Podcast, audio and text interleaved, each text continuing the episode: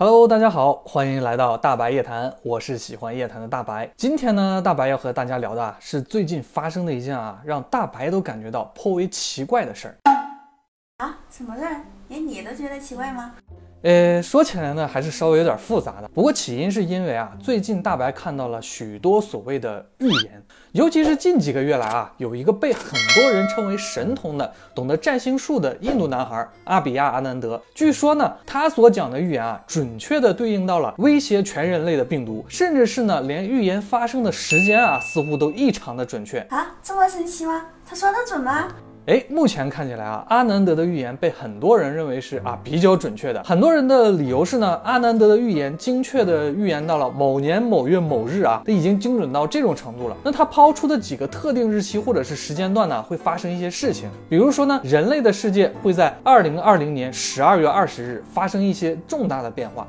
或者是啊，全球的病毒与经济会在未来啊，也就是二零二一年的三月份呢，迎来转折。暂且呢，我们先不说啊，阿南德所讲的这个所谓的预言是不是会发生。让大白最关心的一点，其实也不是啊，他说的这些时间或者是数字。其实让大白觉得最奇怪的地方啊，是这个阿南德本身所说的信息是有问题的啊，因为这些信息很可能根本就算不上是真正的预言。不过似乎大白看到现在啊，所有流传的这些信息呢。几乎都在提到啊，阿南德所说的是预言，那不是预言，那是什么呢？哎，你先别着急哈，大白觉得啊，这可能也是大多数人的疑问。那随着这些疑问呢，大白的脑洞啊也就随之打开了一下。所以说啊，预言到底是什么？这个世界上啊，为什么会有预言家的存在？而且有那么多人啊，分不清楚什么是预言，但是依然会跟着相信这些。在预言现象出现的背后呢，这一切究竟是怎么一回事呢？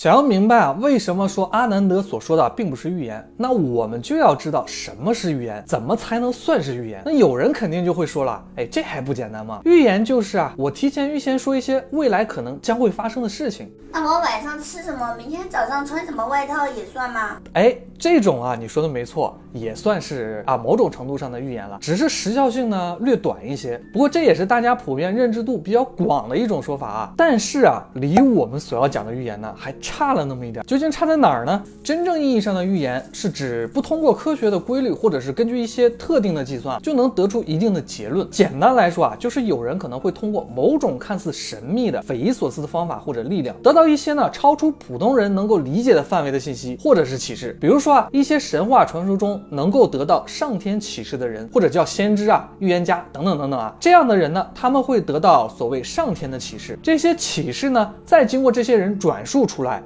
哎，这就算是一种预言。不过这种预言呢，常常是非常模糊的，并不能精确的指向某个时间或者某件事。那这些预言家呢，也往往并不能说清楚这些启示是怎么呈现给他的。大多数人啊，会托词说他们是在梦中看到了某些片段，或者是呢，在心灵层面得到了某个神秘存在的告诫。而且呢，这些预言的时效性也不见得就是某年某月某日，它很可能啊，就是短期或者是长期的。因为有人发现呢，所谓的预言成真，大多数的时候啊，都是在。发生了一些事后，一些人觉得，哎。这个好像是某位预言家提过或者说过的类似片段，或者是呢一些只言片语被这些人给对应上了。那大白印象中呢，比较符合这样的预言特点的预言家呢，就有两个比较出名的，一位是美国的预言家埃德加·凯西，而另一位呢，则是保加利亚盲眼预言家巴巴万加。他们之间呢有一个共同的特点，那就是呢，他们都称自己在梦中呢得到了一些神秘的启示。所以啊，这就是为什么大白说的那个印度神童阿南德，他所说的并不是预言。原因就是啊，阿南德所说的话的来源呢，并非是梦中或者是别的其他神秘的存在告诉他了。他信息的来源呢，基本上使用的都是古印度流传下来的吠陀占星术而得来的。而且呢，阿南德所说的信息都是带有准确指向的，也就是有时间和时效性的。这个呢，就不太符合人们对预言的定义了。而且啊，这个所谓的占星术啊，其实就是古代人所使用的占卜的一种手段。那占卜啊，其实就是古人对世界运行规律或者人类自身一种。计算或者说预测的手段，一般人们所说的预言啊，是不经过测算就能得到的。所以这一点呢，阿南德就已经不符合预言家这个身份了。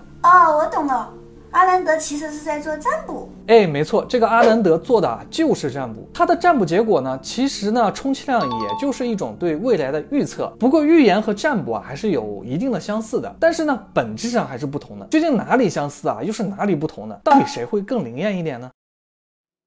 占卜和预言一个相似的地方就是啊，他们都是为了对未来要发生的事呢进行的一种行为，只是区别是啊，占卜往往是人自发性的，预言呢则是被动的。我们可以用阿南德和他的信息啊来举个例子。阿南德利用占星术的目的呢，就是想要推算一下世界上将会发生哪些重大的事件，这个呢就是占卜。那如果他没有用任何的手段，突然来了一下什么灵感，或者啊是有谁告诉他一些信息需要他转述出来，那这个呢就是预言。占卜和预言。啊，第二个相似的地方就是对人类的警告。俗话说得好啊，倒霉上挂摊儿。哎，什么意思呢？就是说啊，如果一个人不顺心，遇到事情的时候啊，他可能才会去做占卜。那么占卜大多数时候啊，都是不确定未来会发生什么，想要有人呢给指点一下所谓的迷津。那么预言啊，大部分也都是对人类的劝诫和警告。比如呢，很大一部分预言的内容是这样如何如何做一些不好的事，那么将来会发生一些什么什么灾难之类的啊。其实人们对于这种事的好奇呢，也是源于一种趋利避害的本能。毕竟在古时候啊，人类对这个世界了解的不够，当然啊，也是条件有限。所以呢，知道更多的信息对于生存是非常有利的。好像还真是这么一回事儿是啊，如果一个人过得很顺利、很幸福啊，人类和世界的发展也是非常有序和良好的。其实呢，就很难看到会有所谓的有人啊想要去占卜，或者是呢出现所谓的预言了。记得上一次预言梗啊比较多的时候，还是在二零一二年前后呢。那个时候啊，大白也记得各种所谓的玛雅人预言啊。这些所谓的玛雅人预言啊，大概所说的内容就是，传说在二零一二年十二月二十一日的时候啊，太阳落下后就不会再升起来了。那意思是我可以多睡。玩懒觉了吗？咦，好开心。好吧啊，如果你是这样理解呢，也成。不过当时大多数人认为啊，这是一个关于人类世界末日的预言啊。当然啊，后面也有很多人考证了，说玛雅人呢根本就没说过这么一件事儿，只是他们的天文历法啊记录了一个周期性的结束。那这个周期换算到公历啊，也就是二零一二年的十二月二十一日的时候，随着这个相对神秘的日期顺利度过之后呢，第二天的太阳啊也照常升起了。所以呢，你这个睡懒觉的愿望啊破灭了。然后呢，慢慢的。啊，似乎所有人都把这个事儿给忘了。哎，不过十二月二十一日这个日期呢，你有没有发现点什么呢？这个日期和阿南德说的日期很像啊。哎，没错，对吧？你仔细看，二零一二年的十二月二十一日和二零二零年的十二月二十日，他们之间呢，会不会有什么特殊的联系呢？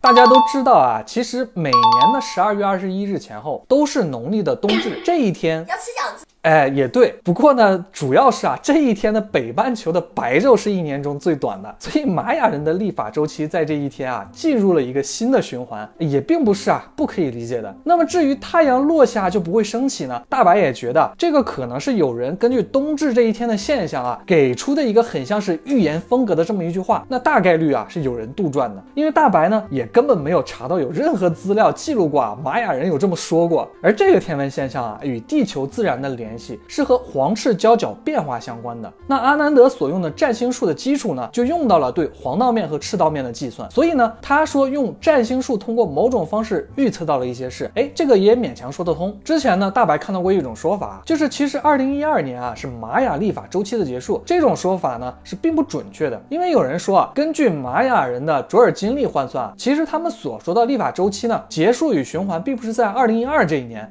这之间呢有着八年的误差。啊，二零一二加八，那不是二零二零年了吗？哎，是不是有点细思极恐了？那么啊，这个阿比亚南德要么就是真的通过所谓的费陀占星术啊推测计算出了这个时间点世界呢会出现某种变化，要么啊就是他也看到过啊玛雅历法的这种计算的误差，哎，这种说法他可能也认为啊这个日期大概率会发生所谓的大事件，所以大白个人觉得呢后者可能性会要更大一些，毕竟啊一个十四岁的男孩想象力和联想力是非常强的，但是如果你要说占星术这方面啊。毕竟啊，就算是占卜啊，也是需要解读的。解读者自身的水平不够，或者说呢，他没有独到的见解和阅历，也就无法从占卜的结论中呢得出更多的信息。当然，有超能力的人啊，不在这个范围之内。之前呢，大白也讲过啊，关于人类超能力的一些理解啊，这个啊是和人类的意识与直觉相关的。有兴趣的朋友呢，啊，可以去看一下。我们说回占卜，因为占卜所得到的答案呢，其实都是某种意义上和预言差不多的，都是非常模糊的。这也是为什么大白觉得啊，用精准预言来形容阿南德是令人非常不解的了，因为解读实在是太困难了。如果都像阿南德这样啊，解读精准，那神秘学呢就不会是今天这个样子。大白觉得，有人相信这样所谓的精准预言信息，其实才是真正的未解之谜。